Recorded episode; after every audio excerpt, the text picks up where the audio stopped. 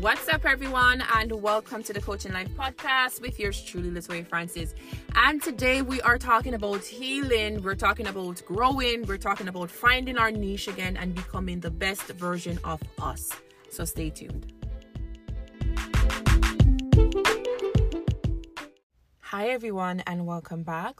My name is Latoya Francis. I'm a life coach, motivational speaker, and author.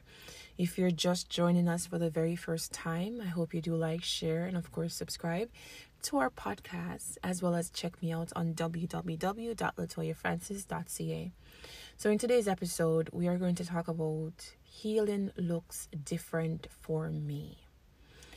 Many times, when you're going through that healing process, persons will try to rush your healing process because they've they've healed or they've forgotten about pain. But I'm here to tell you that healing looks different for everyone. I recently lost my mom a couple weeks ago and it's it's just been a journey for me from since she got sick and you know passing away and persons would look at me like wow you know you seem as if you've gotten over it but no I've not gotten over my pain of losing my mom. There's moments I sit to myself and I reflect on, you know, the conversations that we used to have. And I, you know, now look and say, wow, I'll never physically have my mom here again. But what I cling to is the these the memories that we shared. In particular, I remember when I was a child my my main intent was to make mommy proud.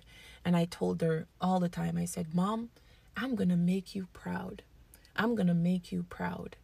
And that was the driven fuel behind me becoming a life coach motivational speaker because i felt like if i excelled in everything that i set out to accomplish then i'll make mommy proud you have to find that peace within pain you have to find that common ground within pain.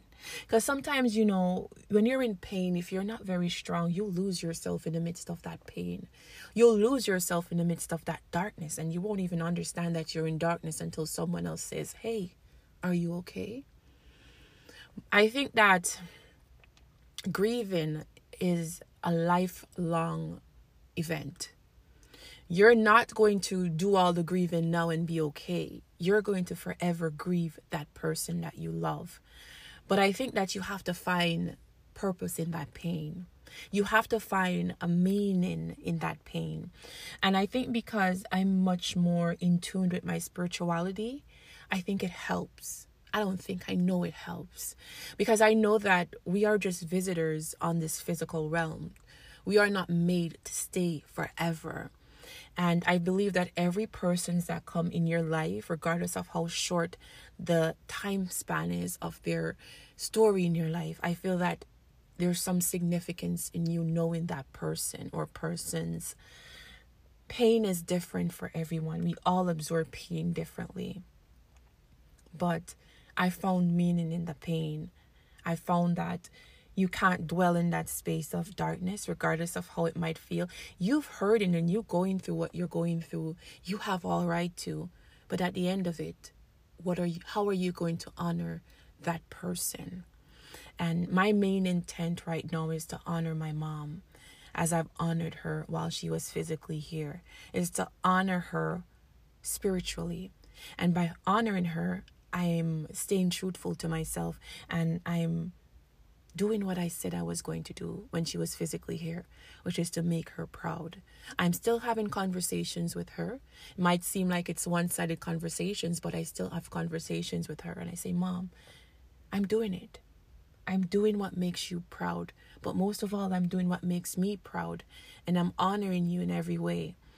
So, to those persons that might physically be going through pain right now, I want to encourage you all to find ways of honoring your your loved ones.